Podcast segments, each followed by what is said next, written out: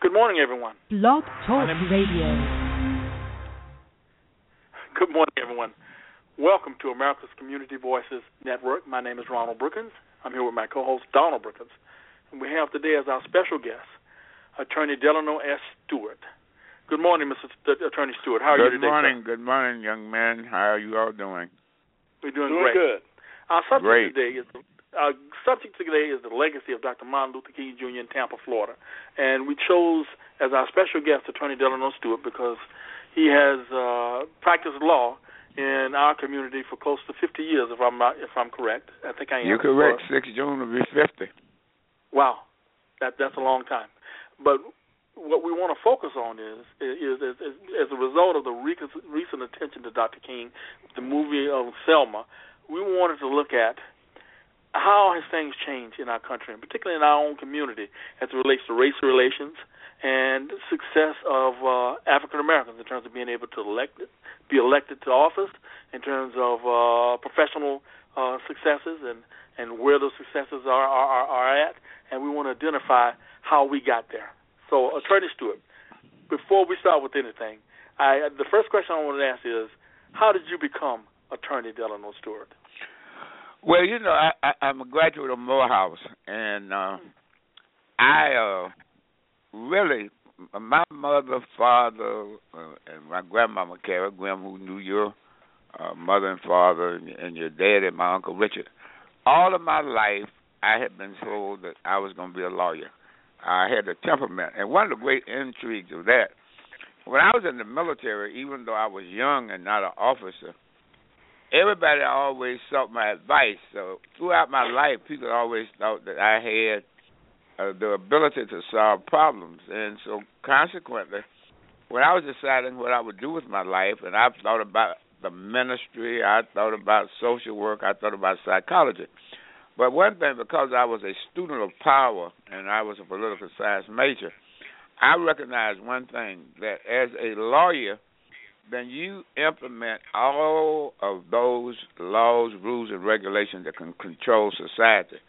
So I thought that throughout all of the things that I could do, as a lawyer, I could have impact because if I filed a complaint, it was twelve dollars when I began. I could sue any entity, whether it was governmental, whether it was a major corporation, whether it was Maas Brothers, Dillard's, uh, Eastern Airlines, who's gone under now. But so a lawyer has the power to change through going into court and bringing forth and setting forth uh, what he believes to be theories under the rules and regulations of the Constitution of the United States. And that's how I became a lawyer. And uh, I am happy uh, to have been a lawyer because I don't. You before your time, That was a young man when I first started practicing, who was a student out at USF, and who was very brilliant, and who was tried uh, 17 times. I defended him and acquitted him all those times, but he never was a criminal. And what one has to understand that people in power criminalize those who are trying to take their power. They will come up with something and say that you did wrong because if you're trying to keep yourself out of prison, that takes your energies away from your struggle, as it did with King. He was put in jail, uh, just as Otha was, who is now uh, Askil Muhammad. So, as a lawyer, we understand those things, and that is why Barack Obama became president because he understood the totality of how this system works. And before I move one further, uh, you and I and you and I have been discussing since y'all were little boys. Power and money are Siamese twins. Uh, if you got one, you got the other. If you got the other, you got the other. And throughout history, uh, men who have wealth have power, and men who have power have wealth.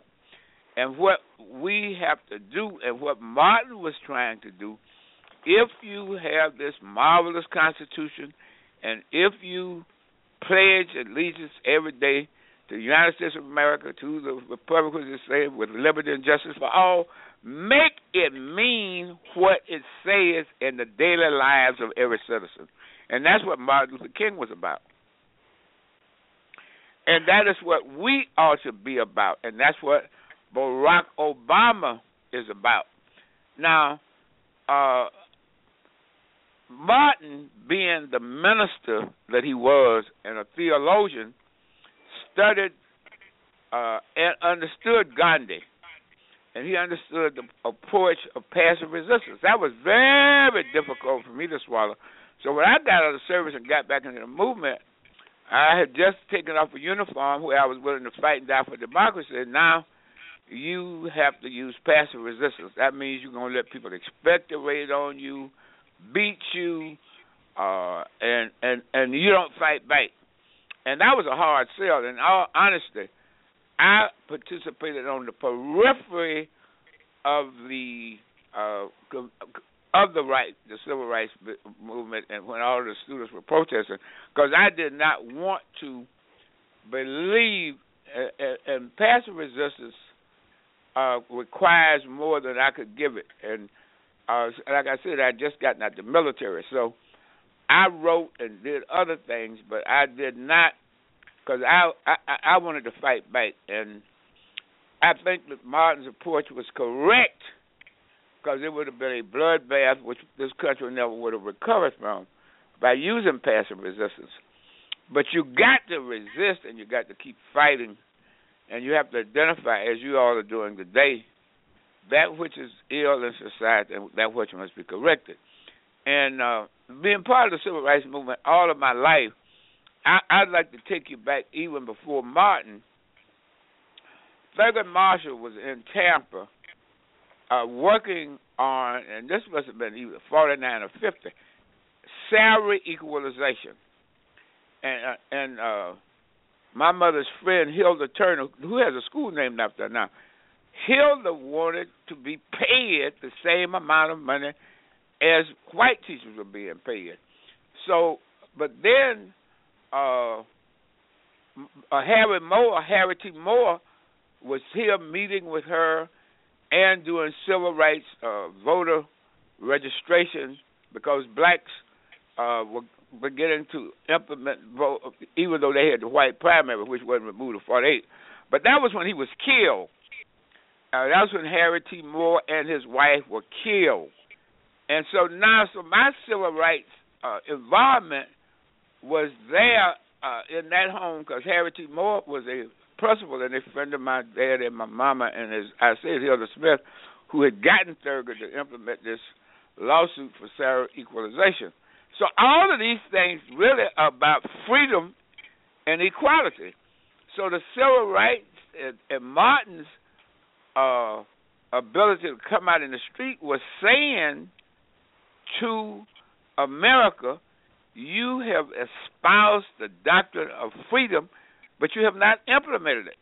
So we, as a nation, and uh, I, I was in law school when I went to the March on Washington, and uh, what I've never get in '63, there were no cable stations. ABC, CBS, and NBC predicted the failure, and notwithstanding that I got a bus, didn't have a car, and when I got off of that bus, I, I think it was the first religious experience I ever heard because you're down because you've heard all of the newscasters cast doubt on what this movement could accomplish. And then when I got off that bus, the echo of Mahalia Jackson singing from the Lincoln Memorial, chill bumps broke out all over me. And I knew that that was a God touched day. Uh, way an hour, two hours before I ever heard the speech, I have a dream, and, and and so I have been caught up in the movement all of my life, and what Martin did was solidify what we were attempting to do. And you know, I I, I was speaking at a friend of mine's funeral, uh, we talk about rams in the bush. Abraham goes up, and his faith makes him going to sacrifice his son because he believes in God. But uh, God had the ram in the bush. So now, when Rosa Parks stood up in Montgomery, Alabama, she had no idea that this young preacher who was coming to town was her ram in the bush. He was there to lead the civil rights movement. And I've always thought of that uh, parallelism. Uh, and then uh, the, the the Dexter Avenue Baptist Church that King took over had been uh, pastored by. Uh, if you read the the parting of the waters, which really is uh, the King years that Taylor Branch got the Pulitzer Prize. Uh, those three books talk about the movement and intricate political details of what occurred between the President Martin and the and all of the Southern governors. And then it's when you see the interplay between power, wealth, and goodness, and uh, what this movement is all about. And, and and you have to con- realize that you never ever can solve all the problems because the moment the Civil Rights Bill was passed, and I, I was a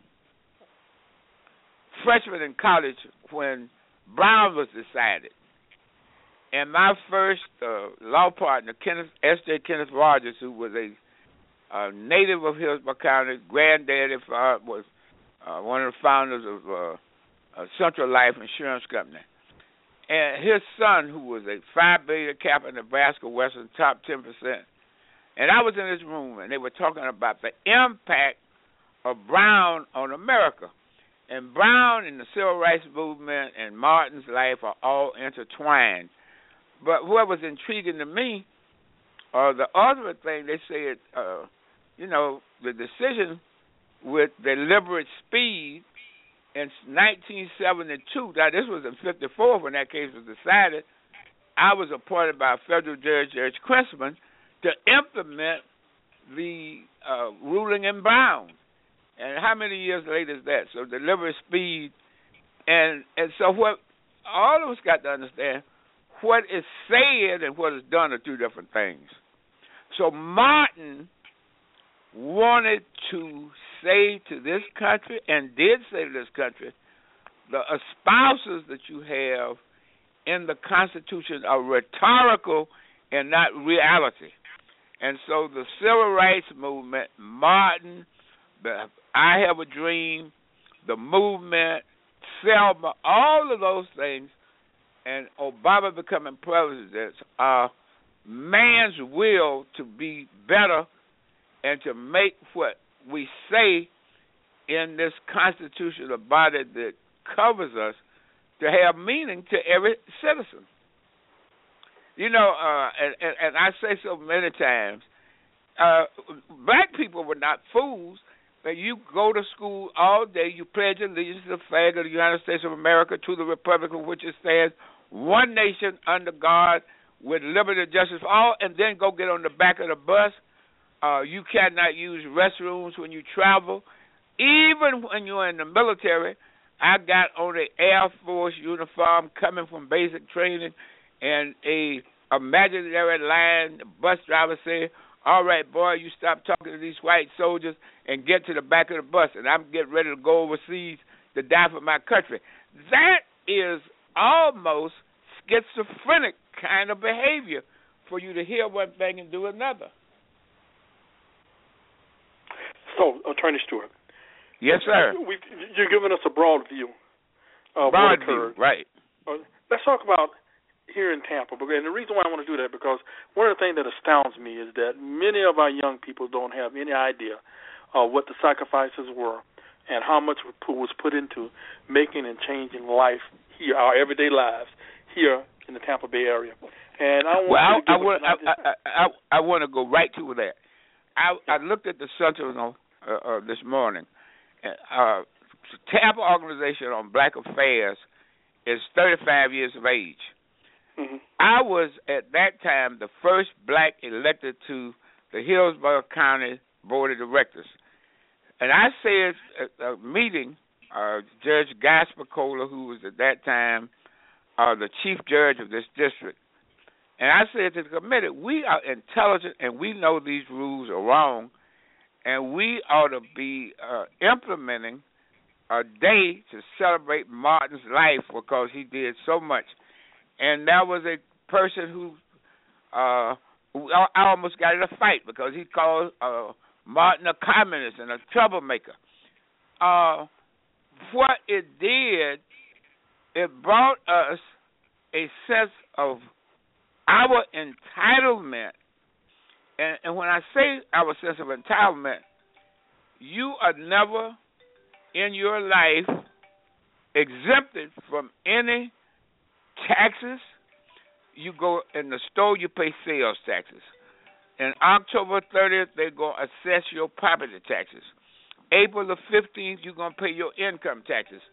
So if America gives you every burden, shouldn't you demand the benefits? So what we had done in Tampa throughout this nation, we organized, we registered to vote, and we fought to make all of these freedoms what we want them to be. Uh, I, I, I want to uh, go back to Tuesday of this year up in Putnam County, which is adjacent to Tavares, where uh, McCall raised Hick, and the Pulitzer Prize uh, book last year was Devil in the Grove because Sheriff McCall was a bigoted racist who ran the Klan out of Central Florida, and you had to fight him. And a young black man became the mayor of Putnam County, and he has investiture uh, the fifth day of January this year. Uh, so the the struggle is still on, and it is not going to be over. It, it means that uh, we started running for office. Uh, then we had so uh, that is what happened, uh, Ronald uh, the uh, movement will be on forever. So uh, we had uh, Francisco Rodriguez, who was a lawyer, my former law partner. He ran for office, and then uh, when uh, Reuben Paget, we, they had a Reuben Paget running for county commissioner. So then that was this fight about districts uh, I implemented, uh, along with Martin Lawyer, in 1972, a suit uh, saying that the elections here were discriminatory because of the fact that, uh, for instance, uh, Lloyd Copeland represented District 5, which really uh, was citywide. And what you would find to be interesting that when I ran against him, I won 99% of every of the precincts that he represented. But where you lose when you get outside of your district. So we went to districting to make it fair. You, you, you, do you understand what I'm saying? I understand exactly what you're saying. And, and, and I, I, I resented districts, but the reality it is a compromise you had to have because people still are not fair. You, you know, and the reason you know they're not fair, President since not, since Woodrow Wilson wanted a comprehensive medical program. Uh, uh, we get it, and now it becomes Obamacare. What they have done is they tried to niggerize it because it wouldn't have been Clinton care, it wouldn't have been Romney care, it wouldn't have been Goldwater care, it wouldn't have been anybody's care and the reason they've done that is because of the fact they want to kill it and nullify it. Do you think that really uh, uh America, African Americans, young African Americans, as well as many moderate whites, understand what this is and what they're trying to do as it relates to trying to make uh, President Obama's presidency uh, count only as an asterisk that he wasn't really president. Uh, well, uh, uh, uh, unfortunately, when you deal with power and people, uh, people can nullify you. I mean, when you think about the when you look at the movie Selma, and uh, when Selma occurred, I remember very vividly because I just gotten out of law school and I was working with Senator Leroy Collins, who had been the governor of the state and who was moderate, and who Lyndon Johnson had appointed to go to Selma so as to kind of minimize the impact uh, that it was having. But these people would kill you to keep their power. On one hand, they're telling you you are an American and you are entitled to it, and they tax you, and and, and they drafted you, and you fight for this country, and yet you're denied the benefits of all citizenship, and that is what is wrong. And what uh, uh, what occurred for World War II, people go all over the world and fight for America and come back, and they are not going to be tolerant of that. And if this country does not change, because that elects election not Dixiecrats, but Dixiecrackers. These people who are saying you are not white and therefore you're not entitled to what I'm entitled to. And that will destroy this country if it doesn't stop. But but but turn us to it. Isn't time running out for that point of view? I mean, because well, it it, it, it might be running out. Don uh, uh, Ronald, I am fearful that if it does not change, that we will have another civil war. There will be liberals because listen, when when Putnam, who is your commissioner of agriculture, talks about the implementation of Obamacare is that we are foreigners. I am not a foreigner. I was born, raised, bled for this country, and will die for it. And I don't have to have a uniform on to die for the beliefs that I have in the Constitution. And this is what. And so now, but we got to teach black people it is not free. You got to register, you got to vote, and you may have to bleed for freedom. Uh, but you know, Dale, here's the thing that bothers me. I think all this has to do with with, with uh, um, the the idea of denying certain groups uh, rights. I think it has to do with uh, they don't mind you having access to health care as long as you're not African American, as long as you're not a Latino or an immigrant, as long as you're not gay, uh, lesbian, or transgender. So they're trying to eliminate those three groups. Well, okay. well, you're, uh, what happens the the thing that's intriguing to me is about uh, the paradox of brainwashing. A, a poor white person. You had a father who was a doctor. You got a brother who's a doctor. You and your brother went to FSU.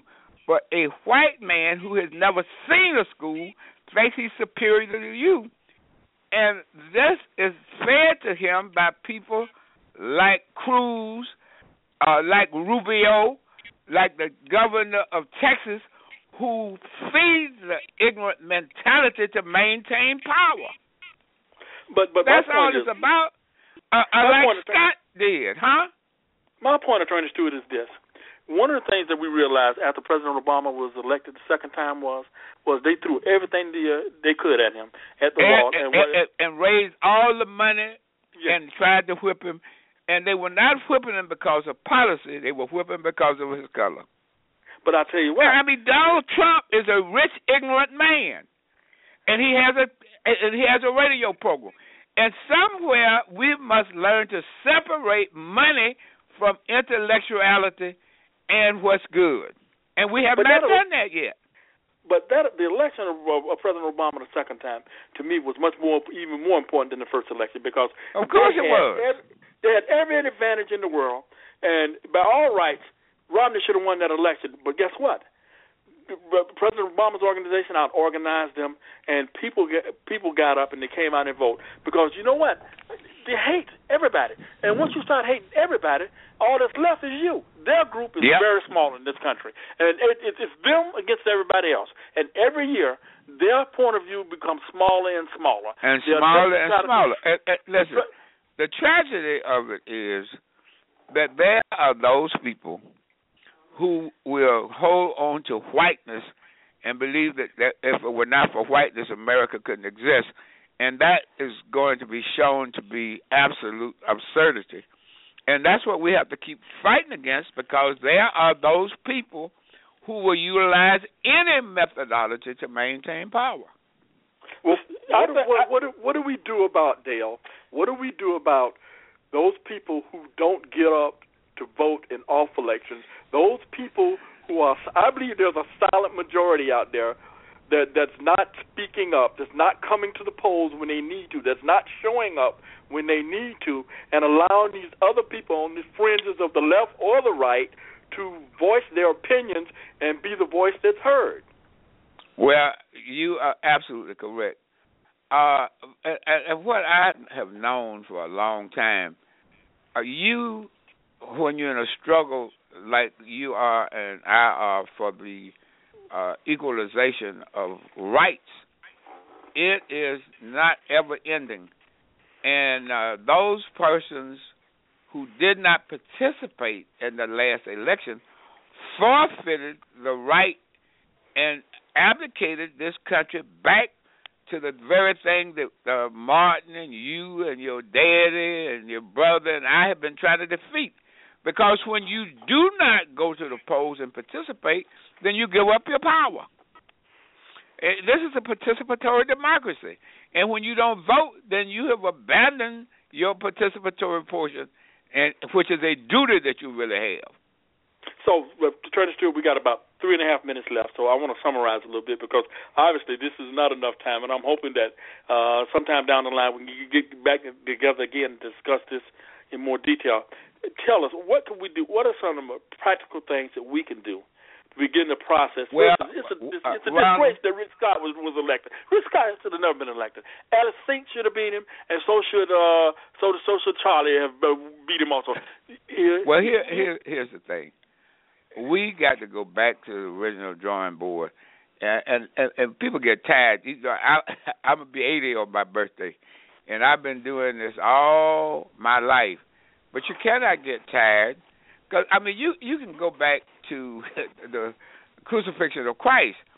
Christ was not crucified other than for power. He is destroying uh, the, the the system as men knew it. I mean, what the Romans were doing, uh, and he is talking goodness. So they crucify him because man will crucify and kill you to maintain his power. You saw it in Selma. You saw what happened on Bloody Sunday. These people who were the keepers of the law beat people, bludgeoned them, shot them to keep them from participating in a country that had promised equality. Now, isn't that what happened? Yes. And what happens to those who are younger and who are not trained, we have an obligation and a duty to keep pushing. And it is difficult because what has happened now, there are black people who do not trust black people, and we are utilizing the wrong people to lead us. Uh, and there's nothing wrong with Beyonce and Jay-Z, not Drake, uh, Lil Wayne, but they don't lead the country and they can't free the. You have to have trained intellectual men like Barack Obama, your Attorney General Holder, uh, notwithstanding what they say about Reverend Jackson Jackson, you, your daddy, you, your brothers, we got to continue fighting. We got to continue teaching, and you cannot get tired of doing it. Well, Dale, I've enjoyed And I'm tired, but you can't be tired. I've enjoyed this conversation, and I hope the next time we get together, I want to discuss disparities because I think that's playing a major part in what's going on. It, it, it certainly we... does. It certainly does.